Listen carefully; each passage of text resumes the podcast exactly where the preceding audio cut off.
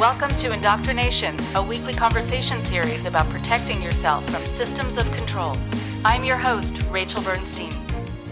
Thank you to everyone who has been instrumental in keeping this show going. We would love it if you take a moment now to be someone who can subscribe as well and support the show. You'll get some cool merchandise from us and great appreciation and a shout out. Go to patreon.com slash indoctrination to help support it, to help keep it on the air. And a special shout out to the newest people on our list of supporters who give $10 or more a month and who have become supporters within the last six months. Special, special thank you to Maggie, Kate, Amy, Nathan, Amy K, Camilla, Richard, Kim, Big Easy Blasphemy, Kendi, Sarah, Stephanie, Nicholas, Leanne, Mike, Sophie, and Sarah. Thank you, thank you, thank you. I want to make sure to mention also that we are able to find out often where the podcast is being listened to.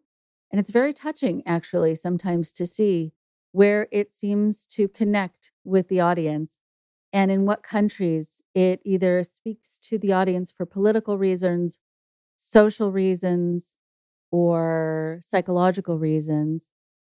And so while it's being heard all over the world, which is very touching and moving and powerful, my podcast team and I want to do a special shout out to a couple of countries where we have a lot, a lot of listeners.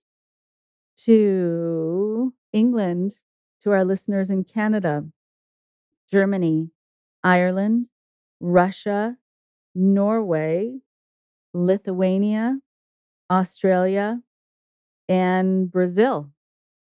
That is quite a combination of countries, all so different from each other. But there seems to be the need for this kind of subject to be discussed. And we would actually love to hear from you. Feel free to write to us at indoctrinationshow at gmail.com and let us know what it is that speaks to you in particular from your country, from your perspective, from your experiences, from your history from your needs that are being met through this podcast. Thank you so much.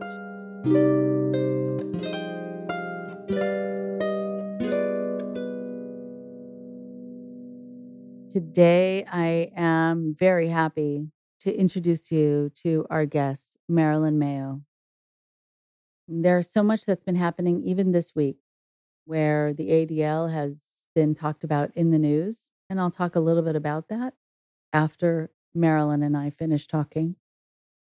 But Marilyn Mayo is a senior research fellow at the Anti Defamation League's Center on Extremism. She had been with the ADL for over 24 years, having previously served as the co director of ADL's Center on Extremism and the associate director of investigative research at the ADL. Ms. Mayo is an expert on right wing extremists in the United States, ranging from white supremacists to academic racists to anti immigrant groups. She often speaks to the media and law enforcement about the activities of hate groups and movements across the country, and she has worked on numerous reports for the Anti Defamation League and writes regularly for the organization's blog. Ms. Mayo received her BA from Barnard College in New York and her MA from the City University of New York Graduate Center. She is a native of New York City. And now, today, she speaks with all of you. Here's Marilyn now.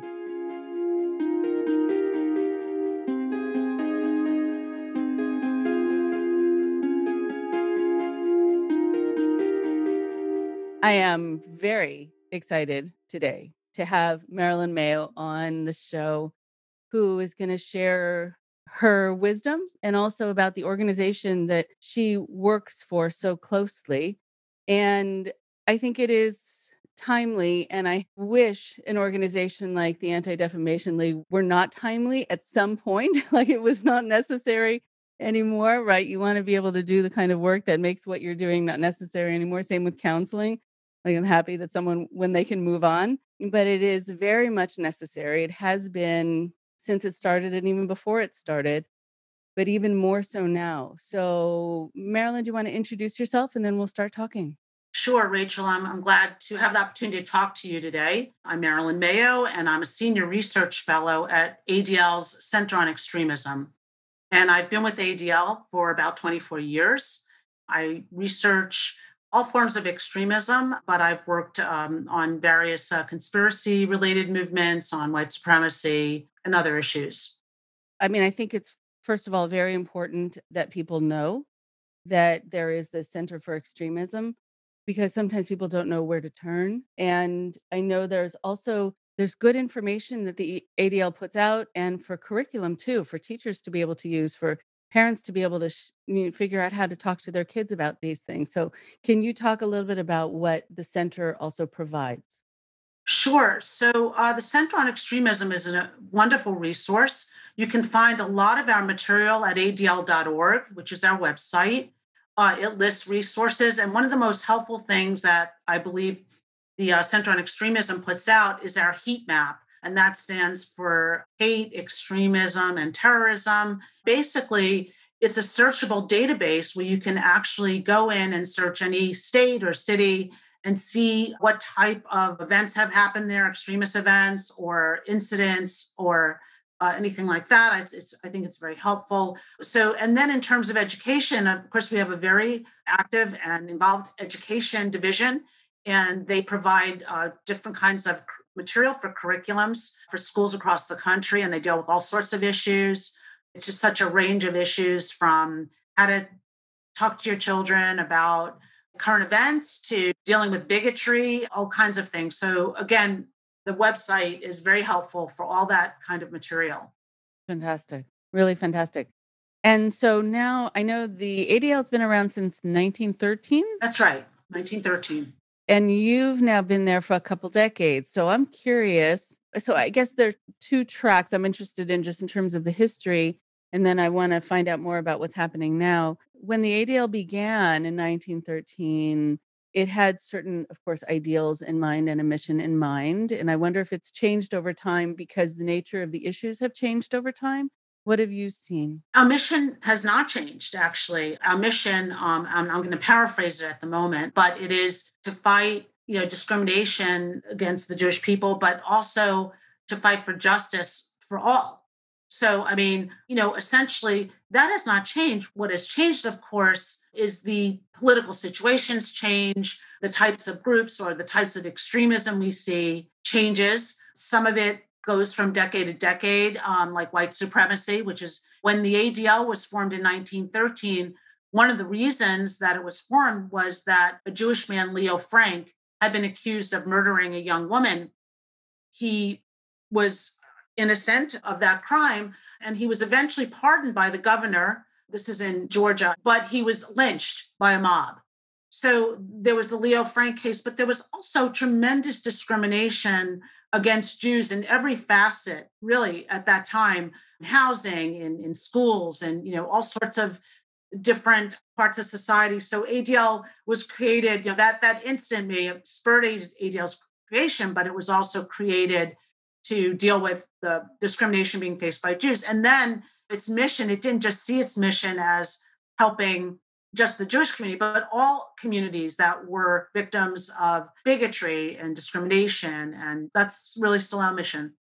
Mm-hmm. Okay. It's difficult, especially when you see something growing and being able to prevent it is one thing, but being able to educate, being able to warn, being able to help people also anticipate. So that's something I wanted to make sure to talk to you about today because I know that I heard about the insurrection and other issues like it, and that the ADL was repeatedly sending out warnings and information, and they were not being heeded. And I don't know how to explain that. I mean, the ADL spokesman who was on CNN afterwards said it in a much nicer way, but basically the message was, we told you so.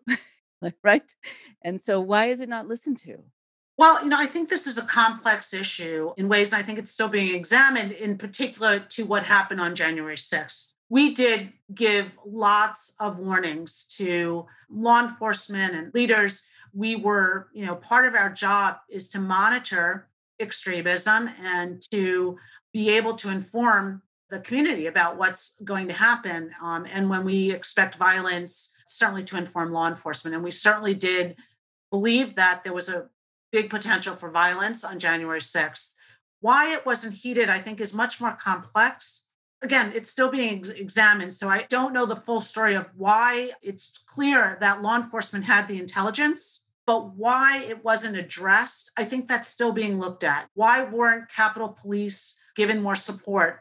Why wasn't National Guard deployed sooner? What was going on? I think those questions, you know, need to be answered, and I think there's been to some degree at uh, hearings. You know, DC is not it's not a part of a state, right? So they have to get approval to call the National Guard from the Army and from you know, I mean, there had to be a lot of um, coordination and i think you know there are a lot of questions about why it took so long for there to be a response to help the officers who were clearly clearly in distress and indicating that right okay so then yes it is complex i know there were a lot of players in that scene and so i'm wondering from your perspective just in terms of extremism what are you noticing now? What are some of the groups that people need to be mindful of? And where are these things happening predominantly? Just sort of give a, a sense of the names of the groups and kind of the map around them.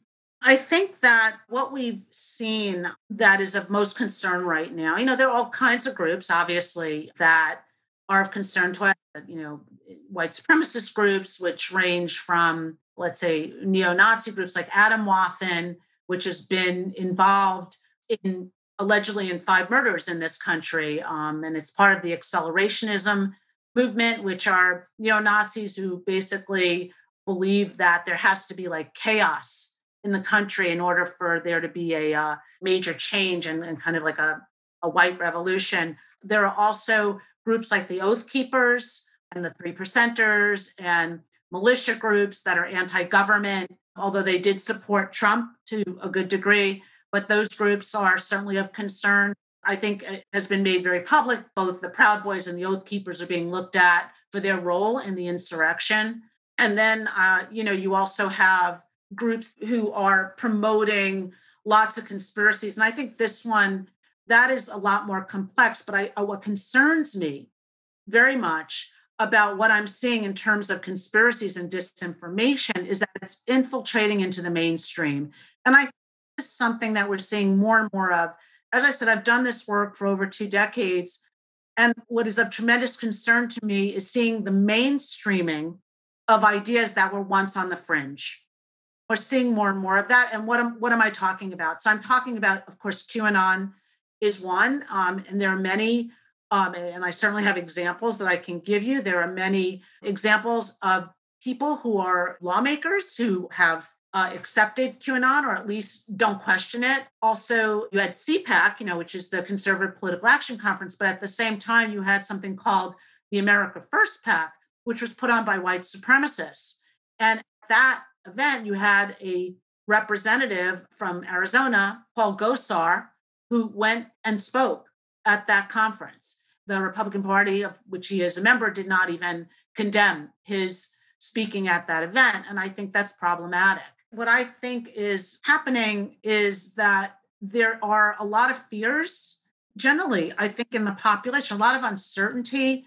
And what is taking hold is this incredible distrust, I would say, of the government, of the leaders. You have the, the anti vax movement, which is kind of melding with the QAnon conspiracy movement, as well as you know people who are basically questioning whether any agency of the government can be trusted at all, right? And saying that anything that doesn't fit their views is fake news. Someone listening to me who may actually believe that might right away just say, well, well, she's saying something fake. Many of us live in a social bubble where we're able to get information that we want to hear from the same places. I think that makes things very complicated where, you know, you have people who believe that what they're seeing is true and you have the other side believing what they're seeing is true, but there has to be some kind of objective truth in the world and yet just don't uh, believe that.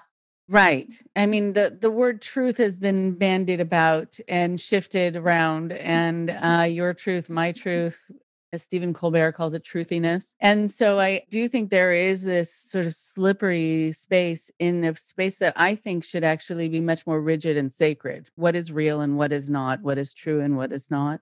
Promoting all these pieces of misinformation, it's fine if it's just misinformation, but if it causes you to hate, if it causes you to act, if it causes you to lash out, then it's really quite destructive. I think when people do have a distrust and they do think then they're on their own, eh, then that's when they start stockpiling and that's when they really feel like it's up to them because no one is is watching and no one is protecting them. So it does feel more militaristic than it's been before. I'm worried also about the desensitization to what would normally sound delusional. And so there's a lot of talk out there and people are talking about the lizard people and other sorts of things and normally that that would be met with laughter or concern about the other person's mind.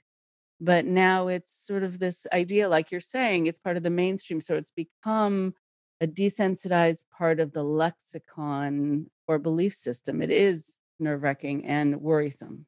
Yes, and you know, even um, if you look at what's happening politically right now in terms of the big lie, you know, the idea that the election was stolen through fraud, and even though this was um, examined multiple times by various election workers and then by the courts, and they found no fraud, it doesn't seem to matter to you know a good chunk of people who believe that there was election fraud. So no matter what you prove to them, and I think the hearings this week that were about the insurrection, you know, statements were made that a statement was made by a uh, lawmaker that these were just like these were like tourists coming to visit, you know, DC. Oh, right.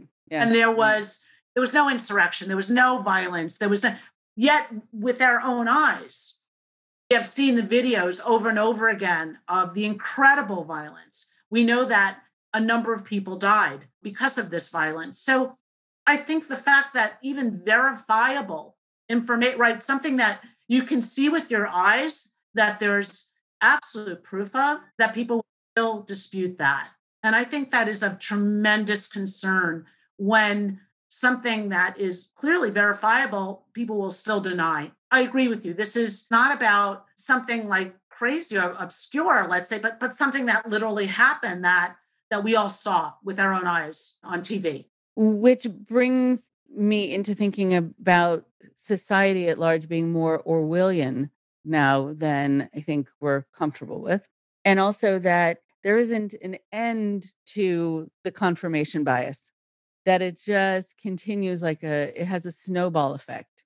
And so I think a lot of people are feeling kind of powerless to fight against or to help redirect this thing that seems to be just picking up speed and you're right and permeating w- what used to be on the fringe and and now sort of in general society. But i do think that you know it reminds me of this woman uh, dr margaret singer who was a professor at uc berkeley who had studied mind control and brainwashing and and she said within a cultic system you learn to deny the evidence of your senses.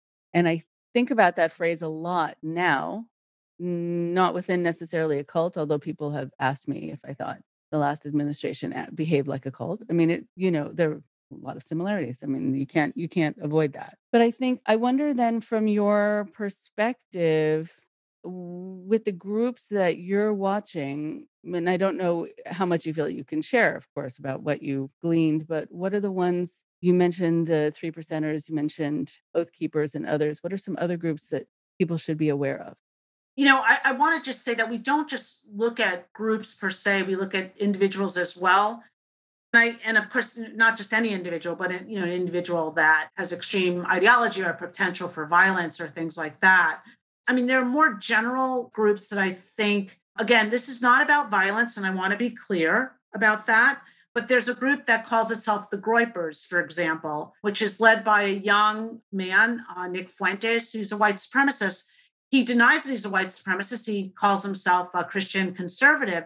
But if you listen to his podcast, many of the ideas that he promotes are basically white nationalism, but he kind of uh, does two things to sort of have plausible deniability. One is he's a little more careful in how he presents his ideas, a little bit. And then after he'll say something quite racist or anti Semitic, he'll say, Of course, I'm only kidding. He's not kidding. He was in Charlottesville in August 2017, you know, and I can mention different names of groups, but I think it's more that obviously there are lots of, of different types of movements. You know, I've mentioned already um, that there are white supremacist groups that are they range, and I think that's really important to point out. So you have you know neo Nazis like Atomwaffen, you have the Base, uh, you have Feuerkrieg. These were groups that had international connections that were basically online, but then members took real world action. Clearly, were involved in various, allegedly involved in a number of murders. You also have the anti-government groups like as i said like the oath keepers the three percenters the militia groups. And these groups basically don't support the government. And many of them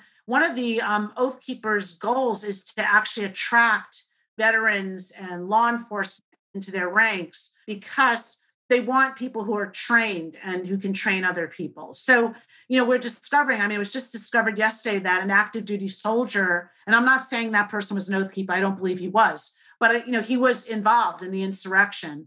And there were a number of other veterans who were involved in the insurrection. So it's more important to talk about movements where people are attracted to these groups that, you know, are anti-government, that are very mistrustful of the government. And, you know, there are many other like we look at for example um, the incel movement which is, which is a misogynistic movement and there have been a number of people who defined incels incels are basically stands for involuntary celibates who feel that you know they should not be denied sex and you know like women owe them sex and and that you know when they don't get what they want you know there's been there have been a number of murderous rampages by incels both in the US and Canada where a number of people were killed. So you have you have folks like that. Then you have people who um, you know one of the things we've seen the rise of over the last few years are people who are not in groups and yet they influence each other and this does come come out of the us as well. So you had dylann roof who did not belong to any particular group but he carried out horrible massacre in church in uh, south carolina and you know killed a number of people during a prayer service and then he influenced other people, right? I mean, he's seen as a saint by white supremacists online. And so then you had Brenton Tarrant in New Zealand, who's influenced by acts like that and wrote his own, he wrote a manifesto and, you know, went on this killing spree where he filmed it, killed 51 people in mosques in New Zealand. He influenced John Earnest, who killed the people in Poway the, at the synagogue. He also influenced Patrick Crusius in, in El Paso, Texas, who killed a number of people at a Walmart. So, what I'm trying to say is you don't need people who belong to groups who basically influence others due to their actions. And Brenton Tarrant, he live streamed his massacre so he could influence others to take action. And no one had, he was not, he wasn't on anyone's map, right? But he was influenced by everything he was reading.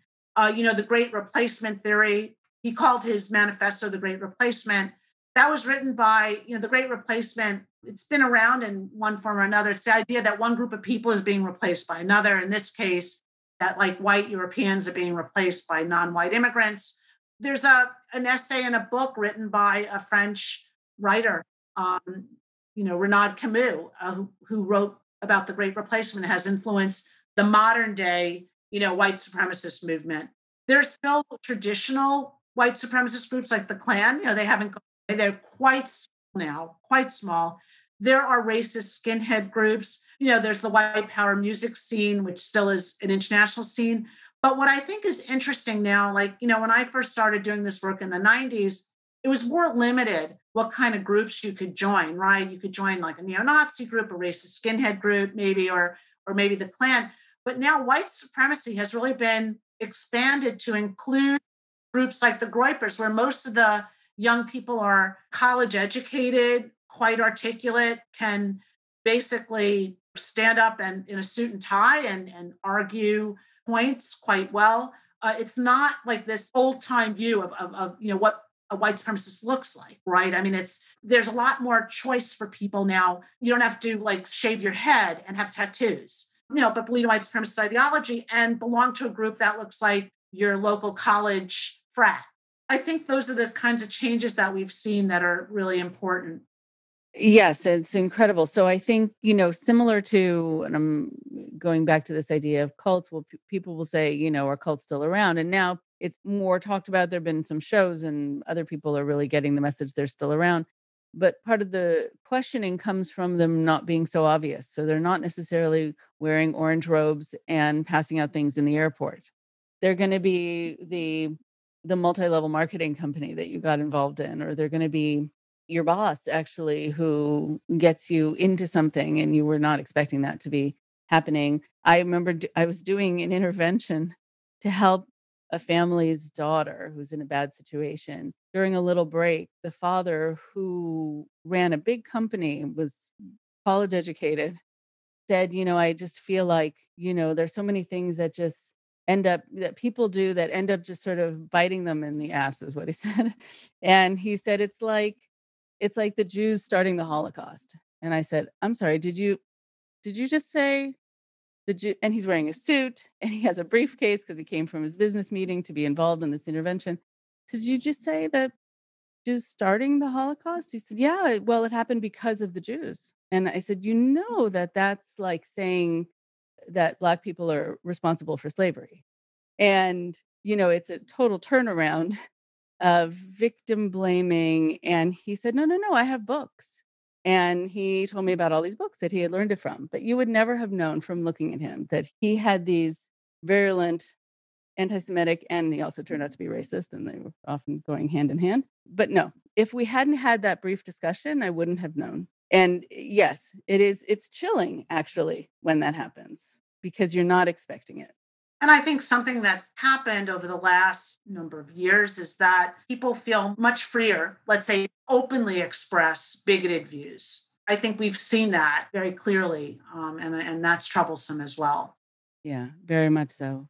I'm worried about this trend just continuing and also with the momentum. And you're right, there is a basic distrust. And just because there's this confirmation bias and closed loop of information that people are getting confirmation from people in house. So they think that their facts are facts or it's been proven. I'm thinking also sociologically in terms of indoctrination and being pulled into extremist views. I've talked to some people who have left the Klan, have left other white supremacist groups, and they talked about what drew them in. In some cases, they were born into it and other people were drawn in through a series of events and then were able to con- disconnect from that realizing that's actually not who they are. And i wonder with the work that you do if you've had a chance to talk to people about what pulled them into the fray and what helped them to to leave it. There have been a few um, i don't really do that part of the work. There are other organizations that focus on people who have left. For a lot of the people who join those groups particularly at a young age um, that they're looking for a sense of belonging. And there's um, a certain acceptance and a feeling of, again, not just belonging, but like the family that you now are part of that accepts you. And I think that's that's very alluring, particularly for young people. That is one of the things that pulls people in and keeps them there what makes them leave generally is when they experience kind of like a i don't know uh, what psychological word you use exactly but kind of a disassociation right? Like where there was a white supremacist who came to speak at adl and he was saying he was in a um, like a racist skinhead neo-nazi group and then he met some a, a, jewish person who was very kind to him and gave him a job at, at some point and he realized well wait a minute not all jews are bad. And that it's that kind of break in conditioning where you see like wait a minute something i've been told is not necessarily true that may start the process of bringing people out of that in seeing that what they've been told is not exactly what the reality is and that it you know uh, these generalizations that are applied to groups of people you know they're just generalizations and they're not like real. A lot of like a lot of the things that are said are just things that people believe because of their ideology. So i think that you know we certainly see that and but it does take a shift. It takes something to make you shift. Right and so i think sometimes it's unexpected things i think i spoke to someone recently who left the klan because he was treated with compassion by somebody and and realized that his life had been devoid of that and so he was very hardened and not expecting someone to really care about him in this way and it kind of pulled him out and the person was hispanic and it pulled him out. There was a woman also i talked to who was raised in the skinhead movement she was especially involved in uh, attacks against people who are gay and trans and went to jail and she fell in love with a woman in jail and that did it. Wow. I think another really interesting story that has certainly been in the media is derek black who's the son of don black. Don black is a white supremacist a long long time white supremacist and he runs stormfront which is one of the biggest white supremacist forums in the world and his son was raised in that world his godfather was david duke a former klan leader and he, as a child, and I remember this because, you know, I was working at ADL at that time, he had his own section on this racist site for children. Oh, for children. For children. It was for children. So he was raised in this environment and then he went to college and he found that he was being shunned by people. And some Jewish students invited him to a Shabbat dinner. And he went and he was amazed to see that they treated him, you know, actually quite nicely. And they had discussions and they invited him again and he started going. And through these discussions, he began to understand how he was brought up and he's completely renounced white supremacy. And uh, it's, it's a very interesting story. Incredible.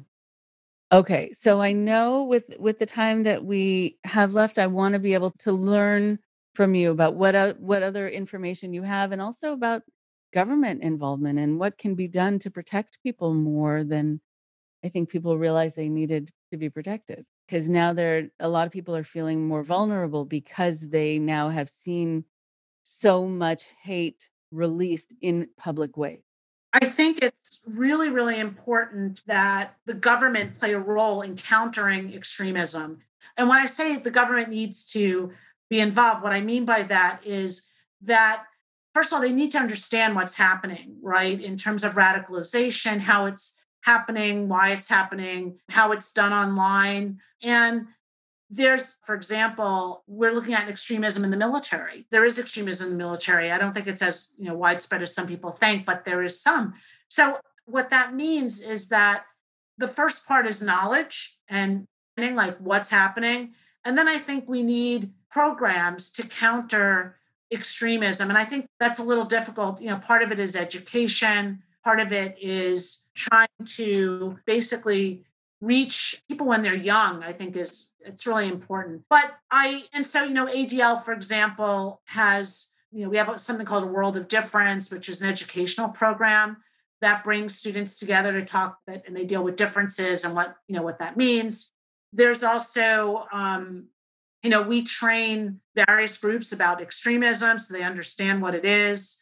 And when there is when there is hate in a community, for example, it's really really important for politicians to speak out. One of the things that happened, you know, the last few years is that whether it was perceived or real, there was people perceived that certain bigotries were condoned. That's quite problematic. So, you know, speaking out against hatred against extremism, against racism, and anti Semitism, anti LGBTQ hatred, all of those things, it's really important that it comes from high up so that people understand that it's not acceptable.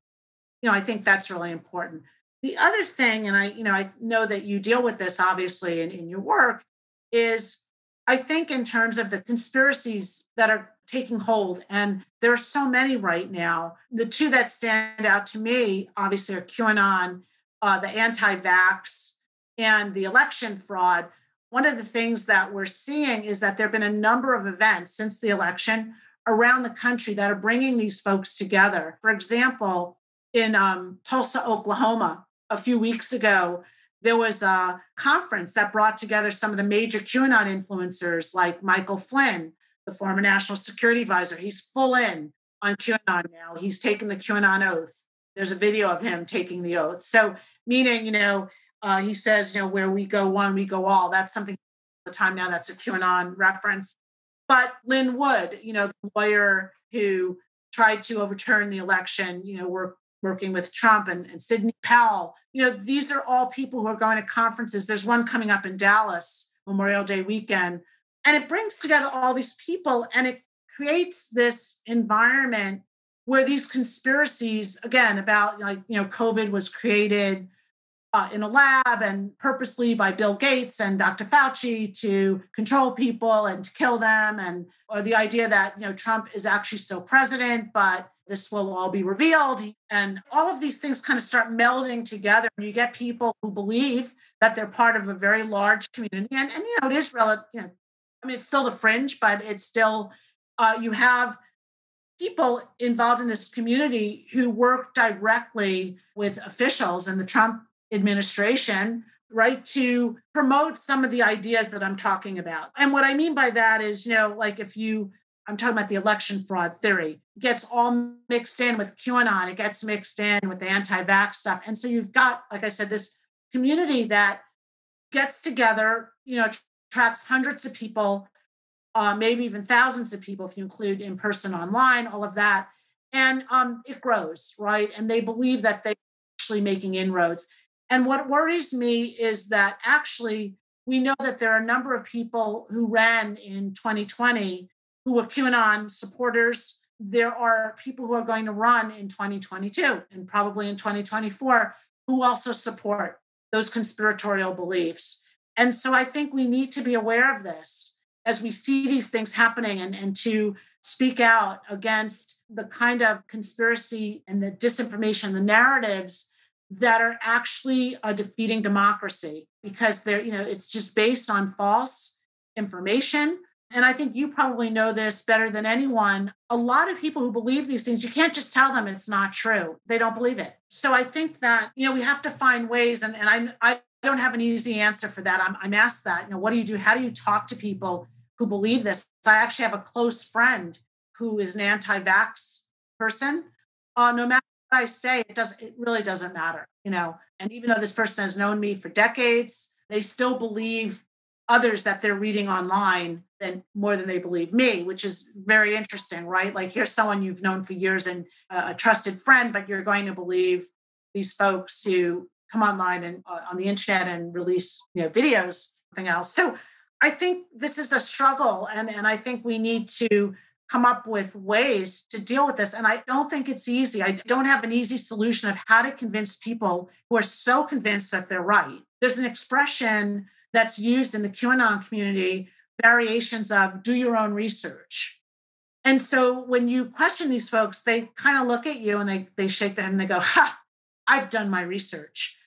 Oh, it's the bubble that I'm talking about. The research that they're doing are the same people who believe what they believe. It's not looking at various points of view and trying to come to some conclusion based on various things you're reading. It's just reading the same information that's circulating within that community. Very hard to overcome that. And yet, I think we're going to have to in order to get to some different place and where people are open. And again, this this is this speaks to all sides. I'm not talking about one side. I think everyone has gotten into some kind of you know bubble of just looking at um, or accepting views that they believe and not wanting to listen to the other side. And you know this is something that's become part of our society right now the polarization uh, and, it, and it's making things very difficult in terms of and, and you see it politically on every level. So how do people come together? How do they change that? I think we're in a very difficult time in this country where that's not easy to do at all Right. No, it's not easy to do. I think something that uh, has been troubling for a lot of people is also the lack of diplomacy and that we can't have the conversation. That's right. I think you see that all the time, that there is no diplomacy a lot of the times at all. It wasn't always like this. You know, um, looking at the causes, I mean, I think social media has played a, a large role in this as it allows people to network and interact on a larger scale with people who believe what they believe and give them proof because they found it on the internet, et cetera, et cetera. And it makes it hard to sort of break away from all of that to see other points of view. What I'm seeing is there's this sense of weakness that if you don't take one side or the other, you are weak, as opposed to being maybe a reasoned thinker where mm. you're looking at both sides. It's interesting too, because in some of the sessions I've had with families where there's been this great divide now and a lot of tension, there is a lack of acceptance or even a lack of patience with hearing the phrase or accepting the phrase, let's just agree to disagree. That there's no such thing now. That's very interesting to me. I agree. I've seen that myself. And I think that that is an example of how far this polarization has gotten because not only um, can they not say, you know, let's agree to disagree, you become the enemy. And that's quite dangerous when you're perceived as an enemy just because you don't agree with a view of another person. And that that works on both ends, by the way. It's not again, not just talking about one group. Right. And I suppose too, with the word enemy, then you can feel justified with becoming more hostile because you have to defend yourself from the enemy. So then the advice is a good one about speaking up. I think people are, are worried about doing that and they don't want to be the lone voice and they don't want to be the first voice. And so the the more people who can speak up, the better, which would be really quite wonderful. I think also with this uh, World of Difference program, just being able to have people connect with each other or potentially meet each other and seeing what that does to do what you're saying, sort of like put a wedge in this thinking and have hopefully the domino effect. Like a man who I spoke with who was part of the incel movement, actually part of MGTOW, men going their own way. That was part of incel, right? And he had his own website, and and then he met a woman who was really nice, and uh, he dropped out of the community, and then he was hated by the community as a traitor. Oh yeah, that doesn't surprise me at all. Yeah, it was very interesting. All right, and so then what else can people do? How can they find you? I know that you gave the website ahead of time, is there any other place people can look for information that you're providing online that the ADL is providing out there? I think the website is the best place to find uh, information. You know, obviously, we have a Twitter account. I'm on Twitter, as are many of my colleagues. And, you know, uh, we certainly tweet out information. So if you you know, if you follow um, myself, but really some more of my colleagues are even much more active on Twitter. Uh, Oren Segal is the head of the Center on Extremism. Uh, he's a good person to follow on ADL. My colleague Mark Pitcavage is uh, another expert on um, right wing extremism. You can find him on Twitter. Joanna Mendelson is another colleague who's active on Twitter. So, and that is the place where you find we tweet out the newest material. If you're on the ADL Twitter account or, or any of the colleagues I've mentioned, you'll see any of our new material that's come out about new trends, things that we're seeing, uh, concerns, all those kinds of things.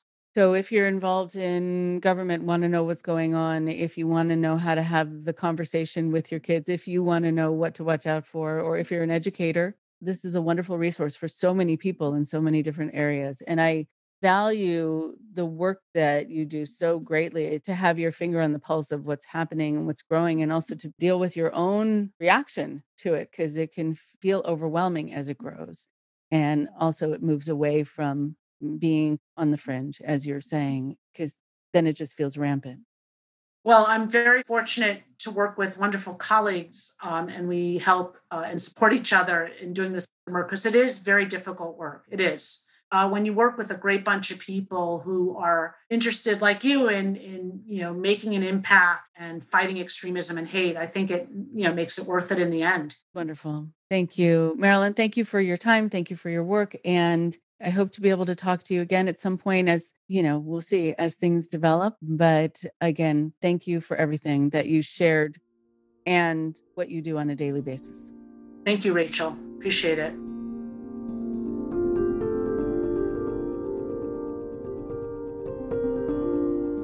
One more thing before you go.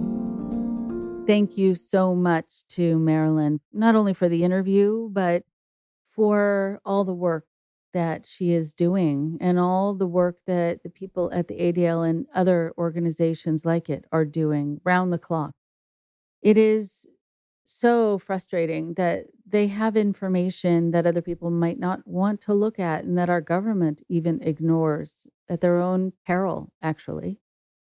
And so I find it also interesting that as we're talking about conspiracy theories and QAnon, that because of the work I do, you can actually now, I think, look up QAnon. And because of the amount of interviews I've done or the kind of counseling I'm doing, helping people who have been dealing with it, my name sometimes pops up in connection with QAnon. And I think, mm, I don't know if that's a good thing. But I also remember thinking that I was going to write the outro, this one more thing before you go. Soon after I spoke to Marilyn, and I spoke to Marilyn already a month or two ago, and the interview is just coming out this week. And I thought, you know what? Why don't I wait?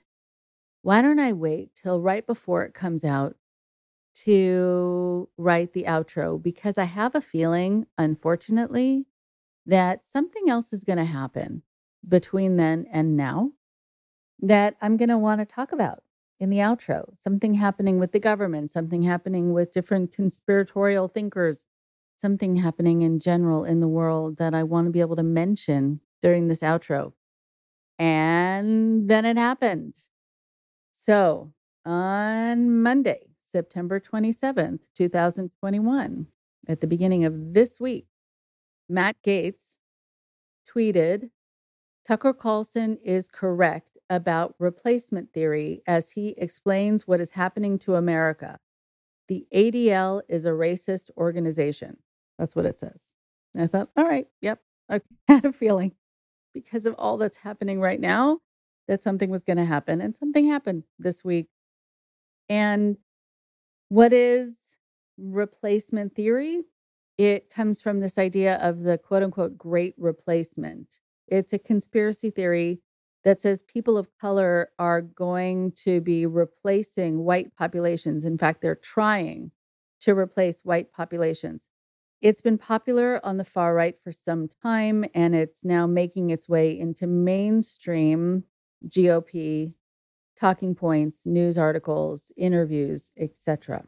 So, one of the things that happens when we interview someone like Marilyn and other people who do this work is that while there are new issues that come up all the time, there is a kind of a consistency, unfortunately, of coming back to the same poems, coming back to the same mm, xenophobia and racism and anti-Semitism, etc. And what we have then is we have this scene that seems to replay over and over and over again. And this is why these organizations exist to counter this, to keep watch on this, because while the names of mm, organizations like the Three Percenters and the Proud Boys might be newer names, newer, relatively speaking, still the messages are the same. And so we, I think, will always need to have organizations that are watching and not only watching, but doing, educating, trying to alert people, trying to let them know what's happening, even if they don't listen, unfortunately, but still.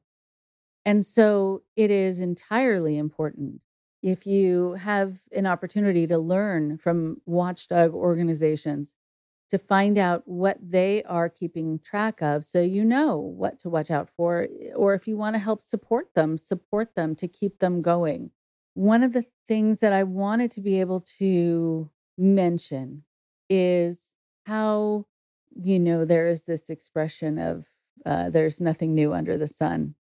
And when you're dealing with human nature and a certain part of human nature, when you're dealing with what I think is related to anxiety and anxiety about change, anxiety about difference, a paranoia that comes from this idea that if you let people get incorporated into your community, they're then going to take over and you're not going to be able to preserve something that you think should be preserved in its pure and true form, even though there's no such thing as a pure and true form of anything, really, uh, since civilization has begun.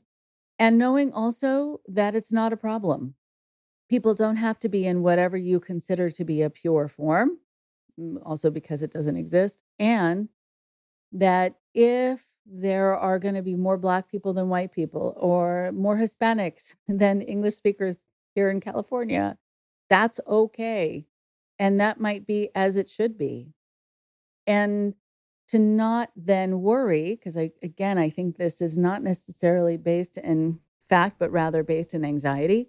Not worry that your world is going to be over. Maybe your world that is steeped in a sense of the need for superiority will be over. But again, I think that's a good thing. So I want to finish with a quote that is good to remember by Aldous Huxley that men do not learn very much from the lessons of history is the most important of all the lessons that history has to teach. So let's learn from history and let's be smarter moving forward. And let's be wiser and let's be a little more relaxed and accepting if we can.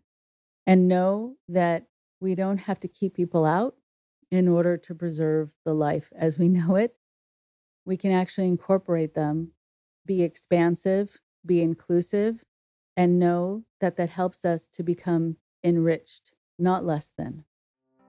Talk to you next week. Thank you very much for listening. Please support Indoctrination on Patreon at patreon.com slash indoctrination. Be sure to give us a follow on our social media. Find us on Facebook and Instagram using at Indoctrination Podcast. And for Twitter, find us at at underscore indoctrination. We love hearing from you too. So send us an email at indoctrinationshow at gmail.com. And for more updates on the show, visit our website at www.podpage.com forward slash indoctrination.